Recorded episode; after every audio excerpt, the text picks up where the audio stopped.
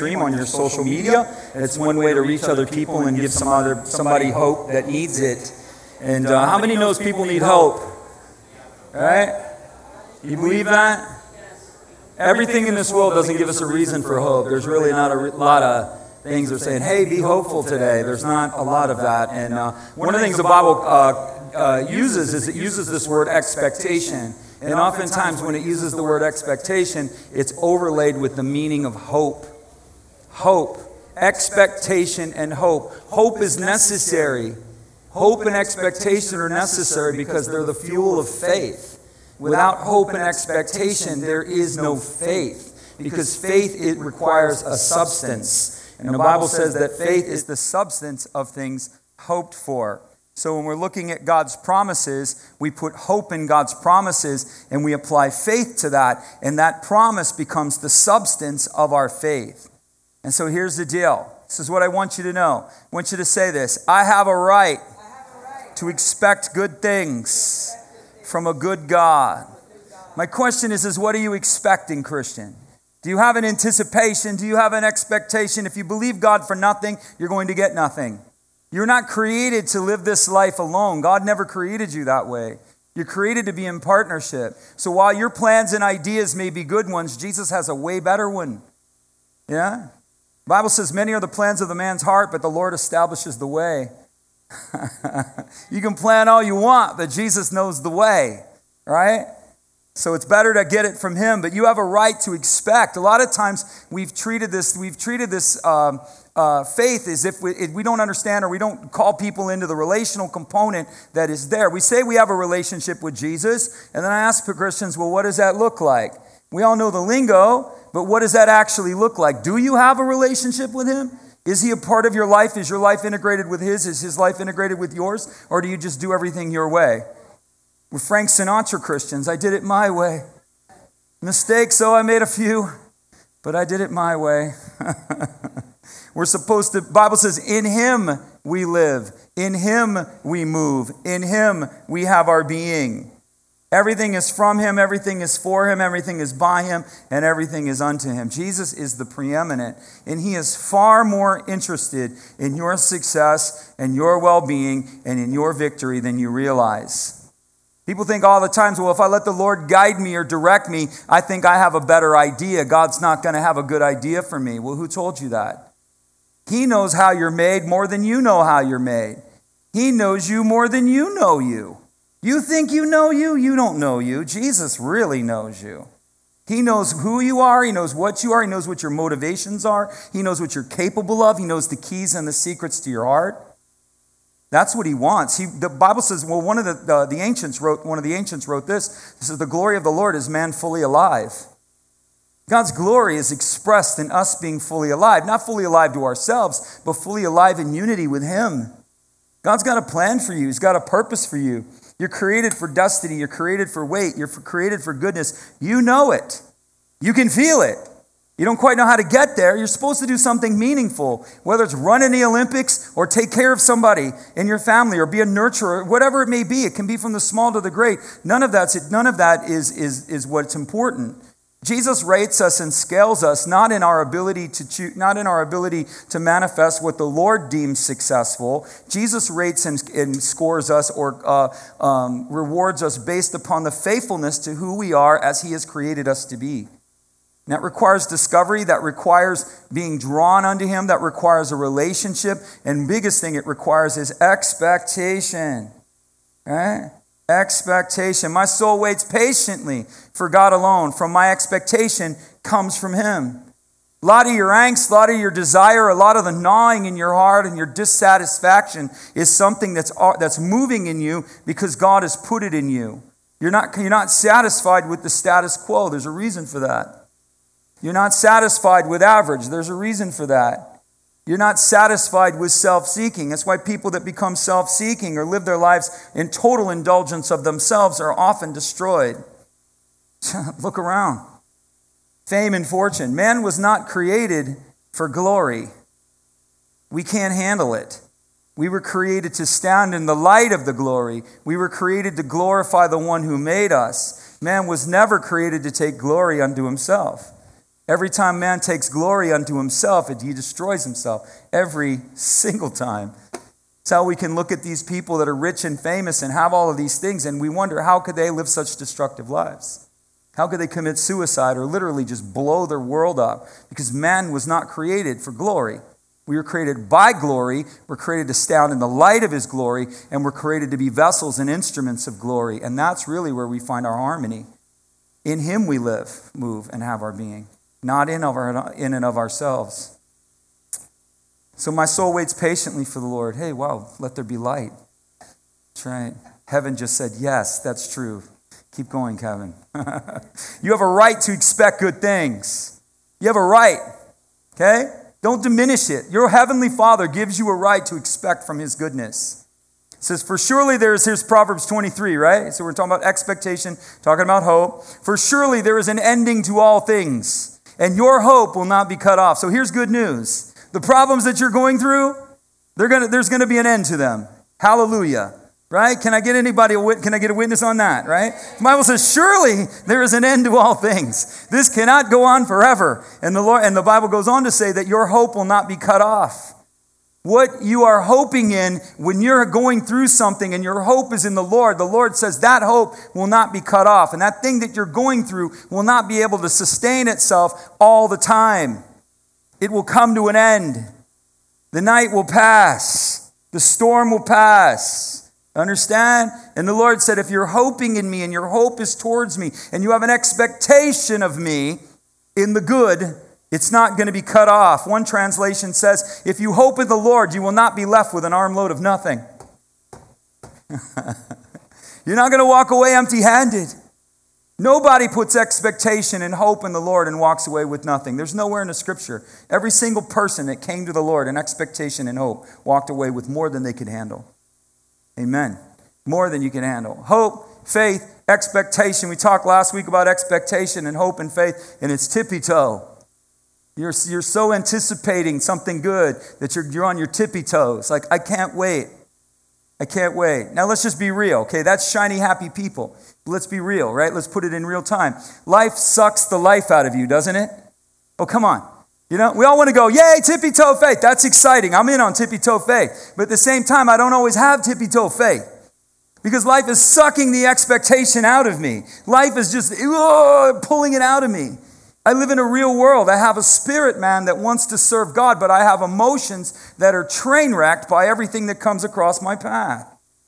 You understand? You have to begin to discern. Bible says that we have to, the, the word of God is living and powerful, and it divides soul from spirit the truth of God's word and the presence and the power of God's word, his promises, his decrees, his prophetic word, his logos, his rhema, all of that divides soul from spirit. Which means if you have a promise from God, your emotions are irrelevant. Divide your soul, your emotions, your mind, will, and emotions, divide that from the spirit, which is the word. We can't deny our emotions, but we can control them. Can't we? You can get a hold of your fear. You can grip your fear. You can smack yourself in the face and say, You're not laying in bed all day. Get up. Do one thing productive. I can't. I can't. Take a shower. Did you do that? All right, that's a win. Let's check that box. Well, come on, y'all know what I'm talking about. Okay? We're all over the age of 25 here. If you're under the age of 25, you don't think any, there's nothing bad's going to happen. Woo! You know, you get, you get to a certain age in life and you're like, wow. You know? You don't even want to walk out the door in the morning. the church says we should be happy to face the day when in reality we, we, we face nuclear explosions, you know, calamities. We need to know how to walk through things. We need to know how to endure things. We need to have joyful expectation, hope in the midst of overwhelming circumstances. That's what we need. That's what hope is. Say this with me hope come on, is the joyful expectation of something good. It's not denying your reality. Reality and truth are two different things. Reality is what's real to you, truth is not what is real. It looks like it's going under, but the Bible says you're not. Truth says no. Reality says yes, and truth says no. That's what happens. Reality says you're not going to overcome, but truth says you will. Yeah? Be not weary in your well doing, for in due season you will reap. Reality doesn't always agree with that, does it? Reality doesn't always agree that you're going to be prosperous. And that reality doesn't always agree that you're the head and not the tail. Reality doesn't always agree that if you sow, you'll reap a hundredfold. Reality doesn't always tell you that, but truth does. And so we lean into truth until truth becomes our reality. That's the call of the Christian. We have to be real and we have to acknowledge that we have emotions. We have emotions. But emotions don't rule us, emotions don't govern us. Our emotions are to be subjugated to the Spirit. I have emotions, believe me. You have permission to have a pity party every now and then. You do. I would I'm a holy Christian, Pastor. I would never have a whole a pity party. Well, if you're married, your spouse would easily be able to tell me that you've had pity parties and probably more than one of them. We have pity parties. It's all right. We're human beings. But you don't live in the pity party, right? Having a pity party and living in the pity party is different. It's totally different. It is. I've had the Lord come to me and go, You ready? I'm like, I'm not. I'm not. He's like, How long you need? I need a couple of days. Are you with me? Right? We condemn each other for the very fact that makes it, for the very thing that makes us human. We're just human. You know, it's true. We make no gap for humanity. I'm not living in my pity party, but sometimes I need one. And I don't want the pity party. I hate it. I hate feeling sorry for myself. I do.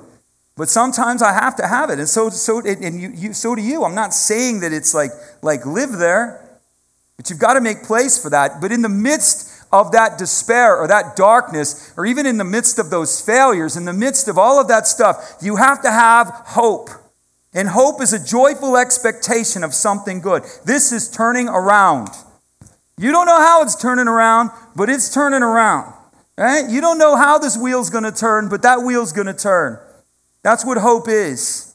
Say this with me. Every area of my life that is without hope is under the influence of a lie. You want to know what the lies are? Look at your life. Wherever there is hopelessness, there is the influence of a lie. I'll never succeed. Who told you that? It's going down. Who told you that? I can't make it. Who told you that? I'll never get there. Who told you that? I'm a loser. Who told you that? I don't have what it takes. Who told you that? Every area of your life that, is, that has hopelessness, that is without hope, has the influence of the, is under the influence of a lie. If you understand how the spirit world works, right? So we're doing fire starters, so I got all this stuff clocking in me because this is like we're doing spirit-filled stuff in, in, uh, in the class. The Bible says concerning, concerning the spiritual, 1 Corinthians 14 doesn't say spiritual gifts. The Greek word is pneumatika. And it says, concerning the spiritual sphere, I would not have you ignorant. Christians are not to be ignorant of the spiritual sphere. We're not to be ignorant of the spiritual world. We're not to be ignorant of his spiritual kingdom. We're not to be ignorant of how, this, how, it, how the spiritual world works. Yet we're woefully ignorant. We don't understand. So, one of, the, one of the basic ways, and I try to insert this whenever I can, so God's called us to not be ignorant of how spiritual things work. One of the basic ways the spiritual world works, it works through agreement. That's why the devil is always trying to get you into an agreement.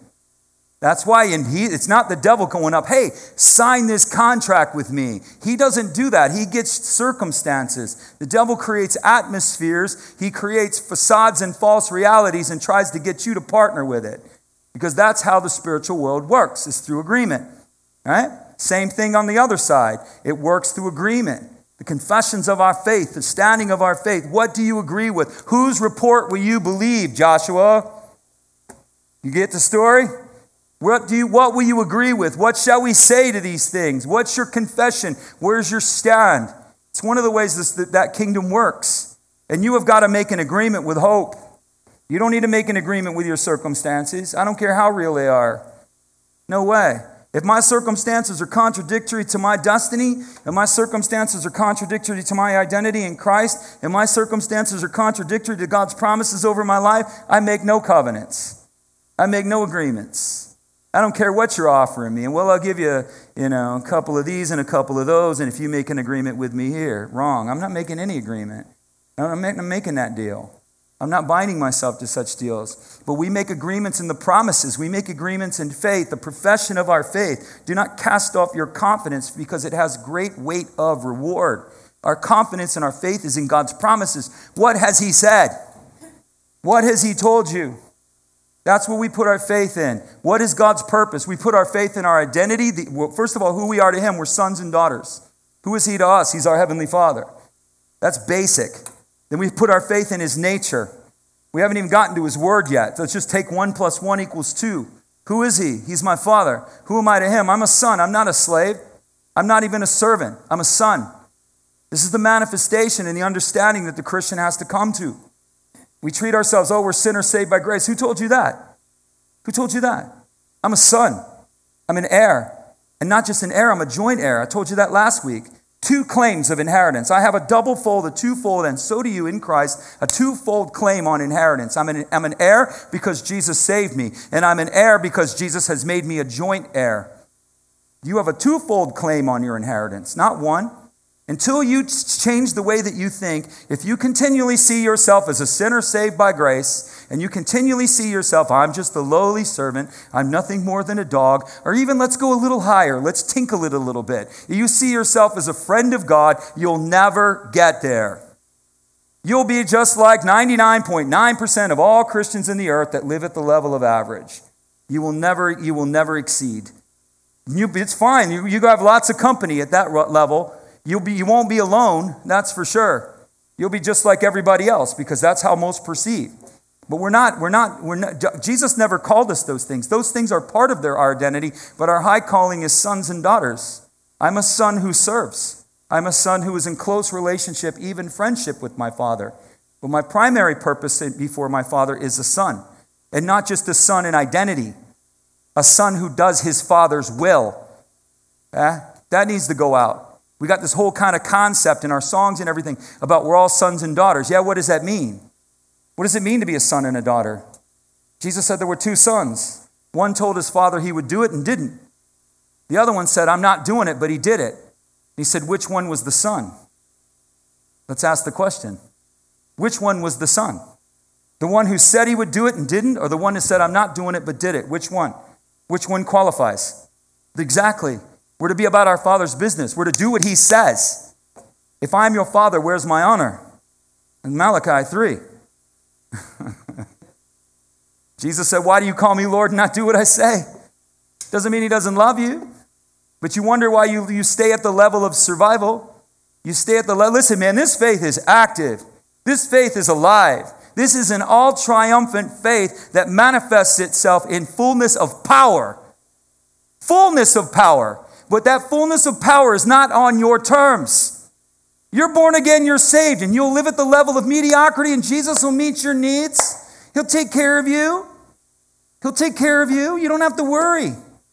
But the Bible tells us to hunger and thirst for something that is more.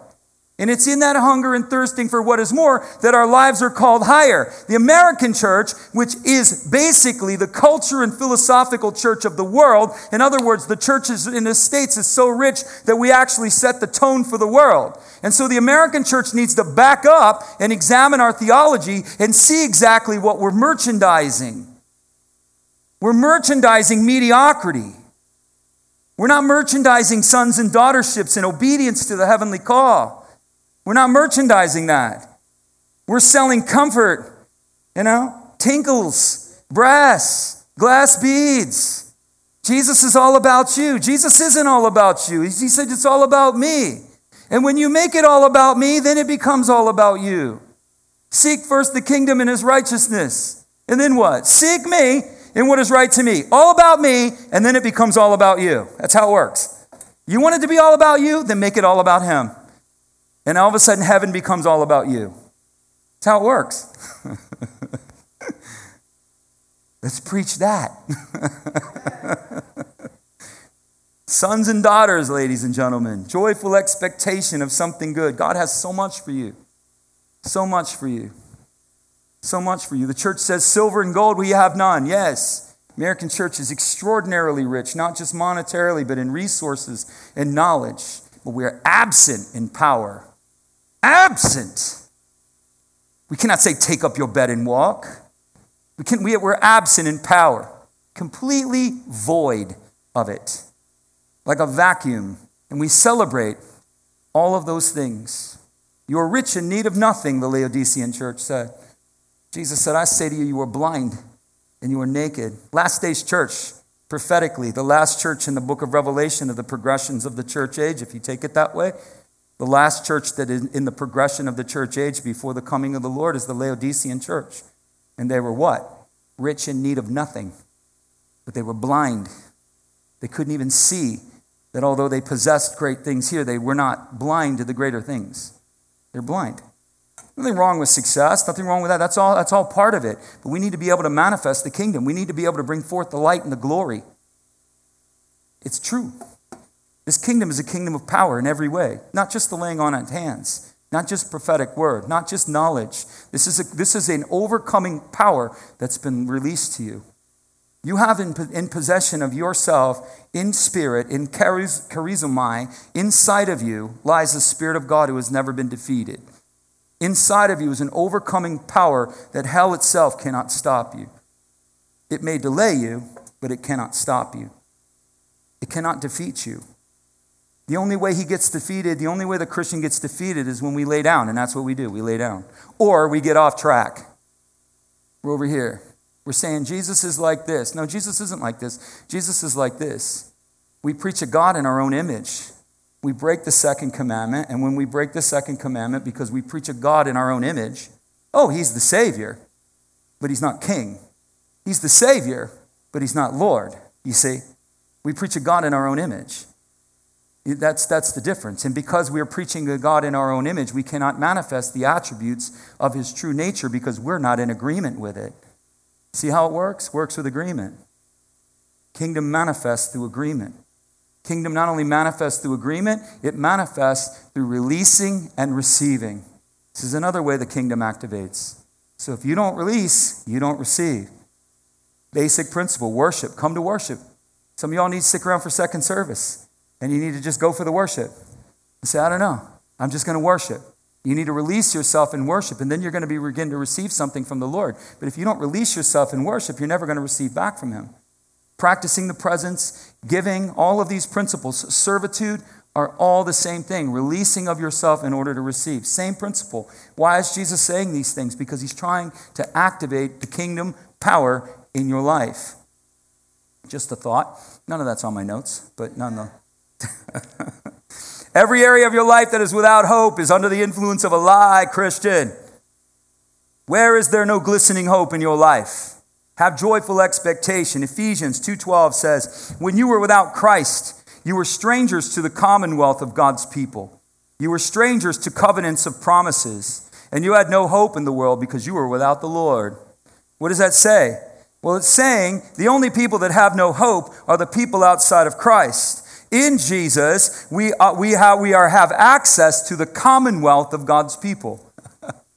now, I don't understand fully what the commonwealth is of God's people, but I know God's the God of the understated. So when He creates the universe, He goes, Yeah, that's good. So I know when He says there's a commonwealth, it's not just like a commonwealth, it's a commonwealth. Right? You have access in Christ to the commonwealth of God's people. All of the covenants and the promises belong to you. Who told you that? Who told you the promises aren't for today? Who told you that? Dr. So and so, with massive theological degrees, has told me that in the dispensation that we are in, there no longer is the activation of God's covenantal promises in the earth. Who told you that? Second Corinthians, I think it's 2. All the promises in Christ are yes, and so be it. Amen all the promises. If there is a promise in the affirmative, it belongs to you. I don't care who he made it to. Surely in blessing I will bless you, and in multiplying you will, I will multiply you. And I say, Yes, Lord. Surely in blessing you may bless me, and surely in multiplying you may multiply me. Well, Pastor, that's a promise made to Abraham. If I'm in Christ, then I'm Abraham's seed, and I'm an heir according to the promise. Galatians. That's right. That's right. Let's go. the commonwealth and the covenants of promises, and we have access to hope. There's no such, say with me, there's no such thing as a hopeless Christian. Now we're going to get it, we're really going to put it on your couch. You're going to say this I have no right to be hopeless. You have no right. You have no right. Hopelessness wants you to partner with it.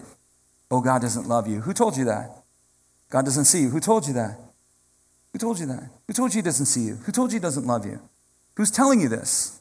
What voice do you listen to that is not the voice of your father's? It's exactly what the devil did to Eve, Christian. He got her to listen to another voice, and she listened to another voice. And what did the Lord say? Who told you you were naked? Whose voice have you been listening to that is not mine? Hmm? Yeah. You could work, take a year out of your life and work on that one. So, number one, how do we increase our expectation? Say with me. If I want to increase my expectation, I need to expect to win. That's right. You expect to win. Expect to win. We're sons and daughters, and sons and daughters expect to win. Look at, look at Paul. So, Paul's sitting in a prison. Every day in this prison, they're coming in, they're going, We're going to kill you today, Paul. We're going to kill you today. And his answer was, You promise? that was his answer. We're to live as Christ and die as gain. Stop threatening me, man. Let's just do this thing. Let's just go. But he lived in a prison and he was writing letters, and there, he was under the threat of death every single day of his life. And he tells, and he's writing to this church, and he says, Say with me. I know. He says, This will work out for my deliverance. You see the expectation? And how's it going to work out? Through prayer and the supply of the Holy Spirit, and also according to my earnest expectation and hope, that in nothing I shall be ashamed. Not say with me, in nothing I shall be ashamed. He said, I don't know how it's going to work out. This looks really bad. And even if I die, everybody just know that I've really gained. Then was Spurgeon. He said, One day you will hear that Charles Spurgeon has died. He said, Don't you believe it? For I will be more alive in that moment than I am with you at this present hour. we can't be defeated. So I'm trying to tell you. You cannot be defeated. In life or in death, you cannot. And the only way you can be defeated is if you let it. That's the only determining factor in your victory or defeat is you. In your attitude, in your choices, the alignment of your heart, the agreement. That's what determines, as a believer, your victory or your defeat. And your willingness to listen to what God has to tell you. And he says, I shall not be ashamed, because in all boldness, so now as, all, as always, Christ will be magnified in my life, whether by life or by death. He says three things by prayer, by supply of the Holy Spirit, and by expectation. You see how expectation is necessary? So people could be praying for Paul, right? Holy Spirit could be ministering to Paul. But if Paul had no expectation, it didn't matter. Expectation opens the pathway, expectation aligns the agreement. There's something about expectation, there's something about hope. It changes us, it transforms us. Devil's always trying to get you in despair, man always trying to destroy you, always trying to get you to look at the negative. People get divorced over 20% problems. Most marriages, so you know, everybody here, let's just be clear. I'm married, I've been married a long time. I'm qualified to speak on this subject. Most marriages are 80 20. 80% agreement, 20% disagreement. But we divorce over the 20%. Eight out of 10 things you guys are agreeing on. It's that 20% that you can't agree on. That's why people separate. We focus on the negative and the, and the lies and, the, in, in our inability to deal with the negative. I've been married a long time. Probably eh, a good half that 20% we just ignore with each other. Like, whatever. Not fighting over that. It's not worth it anymore. Whatever. Can you pick your papers up, Kevin? Sure. Absolutely. Let me pick the kids' things up as well while I'm at it. When I was younger, I'd be like, what? I was a totally different person. But I learned it's not worth it. It's not worth it. Is that what you would like? You'd like me to do that? No problem. Or things that she does that irritates me? Whatever. And I definitely know there are things that I do that irritate her. So she's looking the other way a lot more than me. I, already, I even told her that the other day. I was like, I'm just going to tell you, you're way better at this than me. But so Anyway, that being said, we speak, we speak what we, you are expecting. So here's the deal, right? So prayer and supply. And here it is again. So Paul says, I know this is going to work out and turn out through my deliverance. And then he says it again in Romans 8 and say this, and we know Right? See, expectation. Expect to win. Don't expect the circumstances to defeat you. Paul's in prison with a, th- with a threat of life, with a threat of death over him, and he's saying, It doesn't matter. I'm going to win. I'm going to win. I can't be defeated. I am going to win.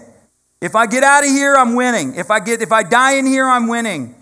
I'm, we're, I'm winning right now. Reality doesn't tell me I'm winning, but truth tells me I'm winning. And I choose truth over reality.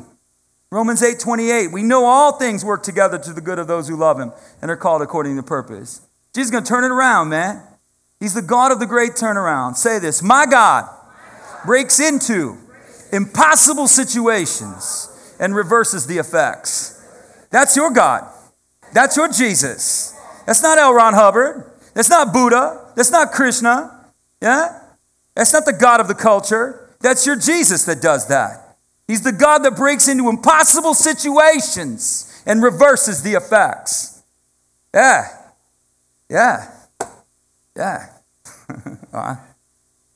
So, what I want you to, I'm going to jump off on this. Can I jump off on this? I got a couple extra minutes. I'm actually in time today. So, can I jump off on this for a second? I want to show you how this works. I want to show you how this works. God breaks into your moment, right? He breaks in. Okay, so I've been working on this. I don't know if I, I'm probably going to kill my message, but I kill the message that I was going to teach on this, but I'm going to give it to you anyway. Over your life, there's an epic. Did you know that? There's time. So if we look at time in three dimensions, the Bible puts time in three, there's actually four dimensions.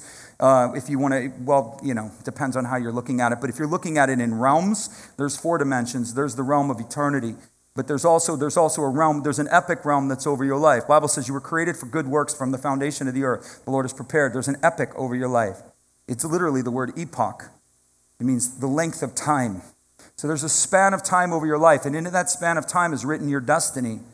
When you begin to understand your destiny, and you begin to draw from the destiny, the heavenly destiny, and you begin to live towards your destiny, time moves from the epic into what the Bible calls chronos chronological. Time now starts marching. You understand? Most Christians, their time, their destiny is not marching because they've never discovered it. Or their destiny is not marching it because they leave it up in the epoch realm and sing que sera sera, whatever will be, will be. Well, I know my destiny, but if God wanted my destiny, He'd do something about it. Dude, you got to draw from your destiny and you've got to activate into your destiny. And as soon as you draw from and activate into your destiny, it goes from epic into chronos, chronological. It starts marching, time starts moving. Now, destiny is moving. It's moving. It may be delayed, but it's moving towards a point called kairos. Kairos is the moment when everything changes, it's the moment when the realm shifts. The realm that you've been living in, you're not living in anymore. The realm has shifted. And now you're in another realm. And what do I do in this new realm, in this new arena? Well, I draw from my destiny in this realm, I activate my destiny in this realm, and I move Chronos forward again until I come to the next point of Kairos, and then I move into another realm. This is how it works. This is what it looks like in 30 seconds. That's what it looks like. The unlimited God comes into time and space, so he breaks into your impossible situation and he's going to reverse the effects. We want it in 24 hours, we want it in a moment. Some things it doesn't take a moment. God limits himself into time, so his word and his purpose comes into the arc of time. And God begins to maneuver, the unlimited God begins to maneuver into a limited space. He has to arrange people, he has to arrange places, and he has to arrange things in order to manifest the destiny that you have. He has to arrange people, he has to arrange places, and he has to arrange things in order to reverse the impossible situation that you find yourself in. But he does it. He does it. There's a time involved. Time is a factor in the will of God. It's true. You've prayed, God is in breaking. He comes into time. How long, O Lord? How long? He told Habakkuk, write it down. He says, though it delay, wait for it, because it will surely come. What I speak, what I release, what you activate with me, and what I activate with you, it will come. Don't lose heart. Be patient. Keep doing what I told you to do. Keep waiting when I told you to wait. So true. We have to talk ourselves into winning. That's the second thing. Expect to win and talk yourself into winning. Say, what do I got to do to talk myself into winning? Why do I got to do that? Romans 8 21 says, 18 21 says, death and life and, or, er, in the power, excuse me, Proverbs 18 21. Life and death are in the power of the tongue. Those who understand this will eat the fruit of it. Those who love it, in other words, those who love it, those who understand that what you speak, life and death, agreement, is in the power of the tongue. Psalm 38 15 says, For in you, O Lord, I hope. You will hear my words, O my God. God, well, you got to talk yourself into, live, into winning. Listen, life talks you out of winning, doesn't it? Right? Oh, let's just do marriage again. Right? You having problems in your marriage? All your friends, all your family members, all the disgruntled people in the world start telling you what you need to do. Right? Oh, you just need to divorce him. You just need to hit the road, Jack. You just need to divorce her. All that other stuff. Look, I understand some situations are not reconcilable. It takes two to tango. I get all that. But let's just talk about concept. Unless the Lord told you to do it, then don't do it. But the world will talk you into it. Oh, that business is going to fail. Oh, it's going down. Oh, read the writing on the wall, Kevin. Just read the writing on the wall. It's going to fail. You have to talk yourself into winning. Who encourages the encourager? If you can't encourage yourself, no one else will. Yeah, it's true. Psalm 40, 43 5. Why are you downcast, O my soul? Why are you so disquieted within me? Hope in the Lord, and I shall praise him. He is the vanguard of my help and my God. You need to go to the mirror sometimes and you need to look at yourself and say, What is your problem? Why are you downcast? Grab yourself. Who told you that? Give yourself a few high karates. I do this. I told you this before. Like uh, all those circumstances are telling me what's going to happen what's going to happen. And I remember going into the mirror and I remember standing there going, I don't know what's going to happen. I don't know how this is going to work out. And then I would look at myself and I'd say, okay, we don't, I have no control over this, but I'm going to tell you, Kevin, this is what's not going to happen. You are not going to lose faith. You are not going to fear and you are not going to faint in the day of adversity. You are going to stand your ground no matter if your knees knock. You are going to do what God has told you to do no matter if everything burns to the ground around you. This is what's not going to happen. You may not know what is going to happen, but this is what's not going to happen. You are not going to run from this. You are going to stand. You're going to have faith. You're going to have faith in what God. You have to talk yourself into winning, Christian. David was greatly distressed. 1 Samuel chapter 30. What's going on here? David is distressed. Why? Everybody wanted to kill him. Huh? David had led the people into the wrong direction. He had brought them to the wrong place. He had did the wrong things. He had made very poor decisions. David, King David, made decisions without consulting the Lord. First mistake. And those decisions led to a lot of loss, not just for himself, but for those that were around him. Mrs. David was greatly distressed because the people spoke of stoning him. They're going to kill him. It's your fault, man. And everybody's in a fit of rage and they're going to kill David. Because the soul of the people was grieved for every man for his sons and daughters because they had just experienced a tremendous amount of loss under David's leadership. And it says, But David, everybody say, But David, encouraged himself in the Lord. Every single thing was against him. People were against him. Everybody was talking about him. They wanted to kill him. Everybody wanted to get rid of him. Everybody was blaming him. All of the circumstances were a result of his mistake. True. But David said, You know what? This is going to turn around because the Lord's going to turn it around. David encouraged himself in the Lord. and David began to call upon the Lord. What's interesting, that moment in time, David called ahead and called upon the Lord in about four years. Imagine. King David, oh, righteous David, the one who strings the harp and dances before the Lord. Whoo, David. He hadn't called on the Lord in about four years.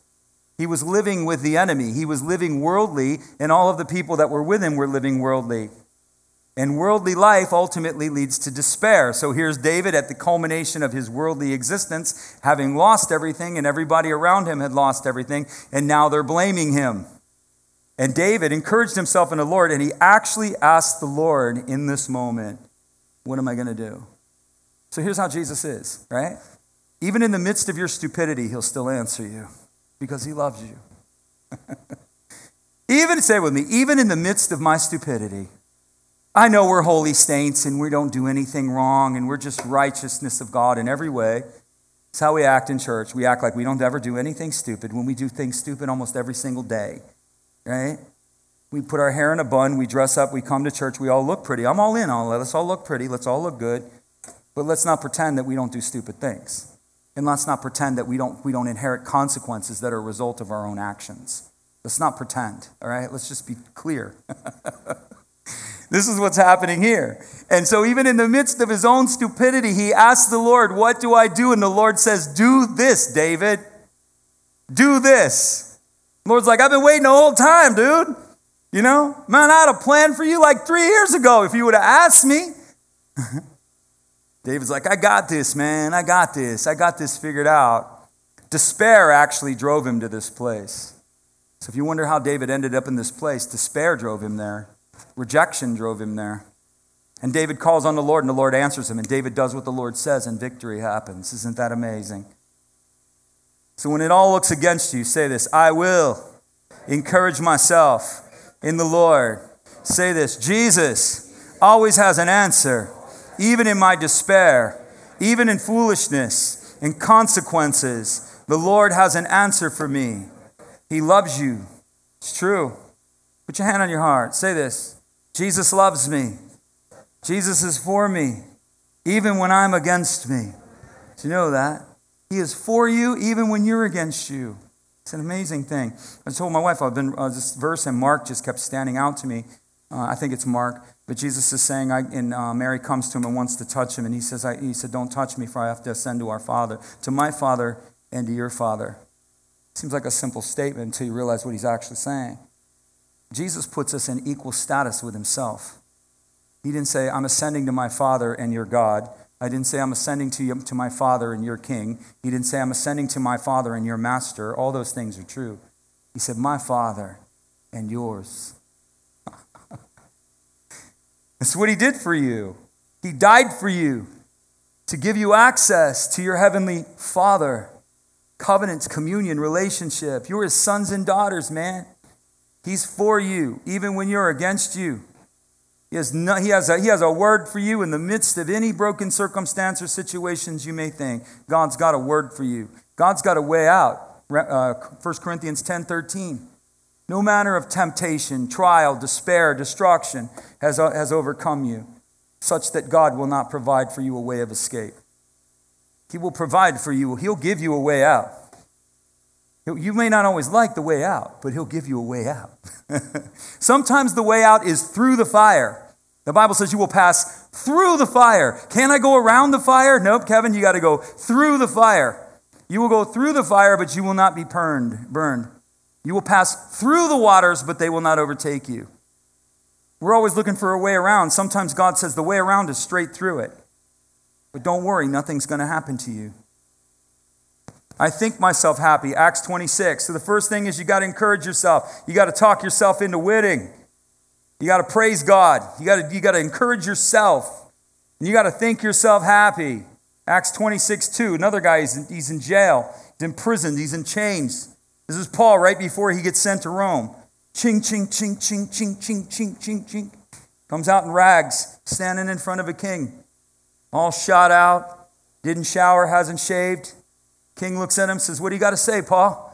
Paul says, I'm a happy guy. I think myself happy, King Agrippa, because the Lord has given me favor not just to witness to you. And he goes into this whole thing, but the sum of it is, he says, Because I have been true to the heavenly vision. He said, You have to think yourself happy, Christian. Jesus is for you. You have the Holy Spirit. The world doesn't have the Holy Spirit.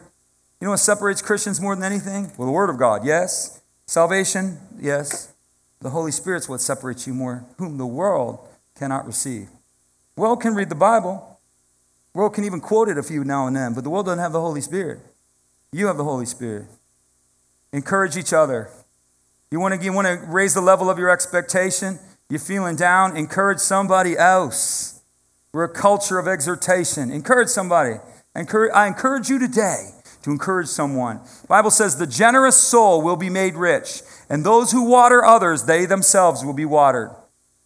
Are you feeling dry? Are you feeling discouraged? Go exhort someone. Go encourage someone. Go bless someone. The Bible says that in doing so, you yourself will be watered. Lastly, when it looks like, no, well, I got, I'm almost done. When it looks like nothing is happening, keep expecting. This is another thing that we have to do. Say it with me. In order to raise the level of my expectation, when it looks like nothing is happening, I need to keep expecting. Hadn't rained in Israel for three and a half years. No rain. Can you imagine what your lawn would look like if it hadn't rained in three and a half years? Good heavens. There'd be no golf courses, that's for sure. First Kings, not down here anyway. First Kings 18. So now Elijah is going to pray for rain. Right? He's going to pray for rain. And he goes up on a mountain and he kneels before the Lord and he begins to pray. And he tells his servant, I want, as I'm praying, I want you to go up there and I want you to look out over the ocean. And so he went and he looked and he comes back and he says, Master, there is nothing. Six times the brother comes back. Elijah goes, Go, nothing. Pray some more. Go, nothing. He does it six times. Yeah? And then on the seventh time, he said, Go again. Go again. When it looks like nothing's happening, keep expecting. Six times, man. We do it once. Oh, I prayed one time. It didn't happen. God doesn't love me. Whatever it takes, man. What say with me? Whatever it takes. Whatever it takes. I want you to say this. I'll put a knife in my mouth. Say, I'll put a knife in my teeth. Come on. I'm gonna put a rag on my head. I'm gonna, and I'm gonna fight for what Jesus said I can have. That's tenacious faith. You pray one time. Remember the story of the king that beat the arrows? The prophet said, Beat the arrows. And he goes, The prophet goes, Are you an idiot? He said, You should have smashed those arrows to pieces. He said, Because of the lameness of your expectation, your enemies will not be vanquished. But had you destroyed them utterly with expectation, he said, The Lord would have vanquished them for you. The king had no expectation. He had no faith or expectation in what God was going to do. The prophet said, What are you doing? Why did you do that? Dude, put some faith on it, man. Expect God. Oh, he's giving me arrows. What's, he, what's the Lord want me to do? He wants you to smash the arrows on the ground. You know, dance on them, turn them into splinters. So he said. The prophet fired an arrow out the window and he said, This is the arrow of the Lord's deliverance. And he hands the king arrows and he says, Beat him on the ground. And the king goes, Where's your faith, Christian? Even when it looks like nothing's happening. It says, Then there was a small cloud as a man's hand. God's hand began to break through the atmosphere. Saw a cloud that looked like a hand, in breaking, in breaking. Don't despise the days of small beginnings. Soon as Elijah said, You see a hand breaking through the atmosphere, just a hand, he said, Hurry up and get everything ready because what's going to come is going to overtake us. That's what he said. Prepare the chariot and go down because this rain that's coming, he saw a hand. That's all he saw. He saw like a cloud that looked like a hand, the hand of God breaking into the atmosphere through prayer. And Elijah said, It's on. Even when it looks like nothing is happening, keep expecting.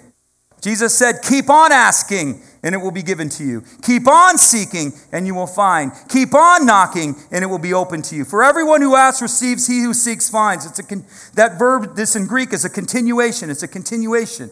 Keep doing this. The one who keeps seeking will find. The one who keeps knocking, that door will open. I will continually hope, and I will praise yet the more. Romans says this Abraham, who contrary to hope, in hope so believed. There was no reason for Abraham to believe. God gave him a promise. There was absolutely no reason for this guy to believe, yet he did anyway. He had an expectation because and he became the father of many according to the promise that was spoken. He believed if God said it, he had intention to do it. there was no absolutely no reason for Abraham to believe what the Lord told him. None whatsoever. It says he hoped against hope. So here we go.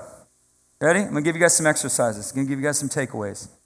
You might want to write this down or break out your phone. This is what I want you to do. I want you to put a reminder on your phone. The, other, the last thing is delight yourself in the Lord. It's another way. You want to have expectation, you begin to worship. It's amazing how your faith comes alive.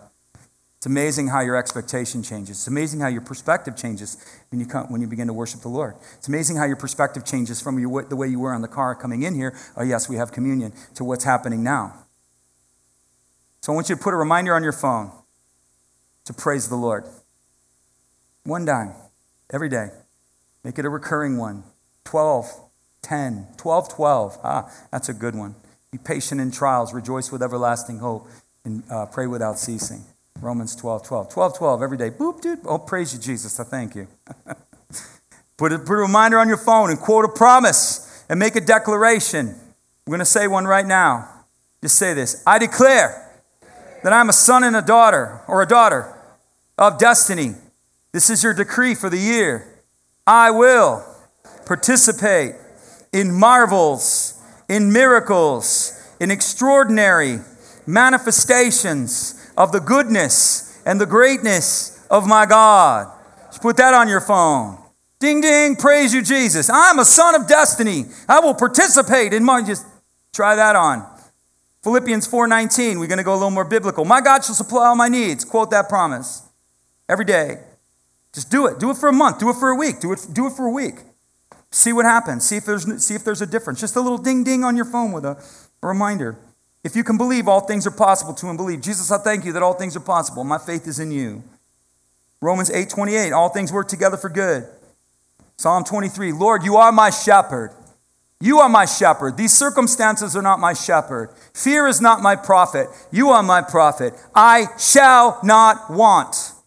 I will be provided for. I will be taken care of.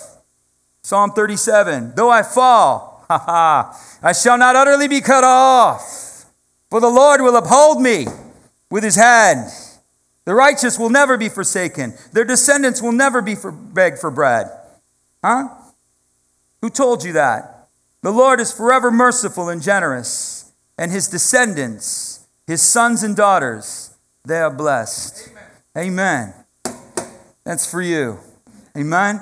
So I'm going to bless you guys. We're going to close the service. We're going to take communion here. So I'm just going to bless you real quick, those online. May the Lord bless you. May the Lord keep you. May the Lord cause his face to shine down upon you. And may the Lord be gracious to you in every way. And may he give you peace in Jesus' name. God loves you. We love you. Have a wonderful week.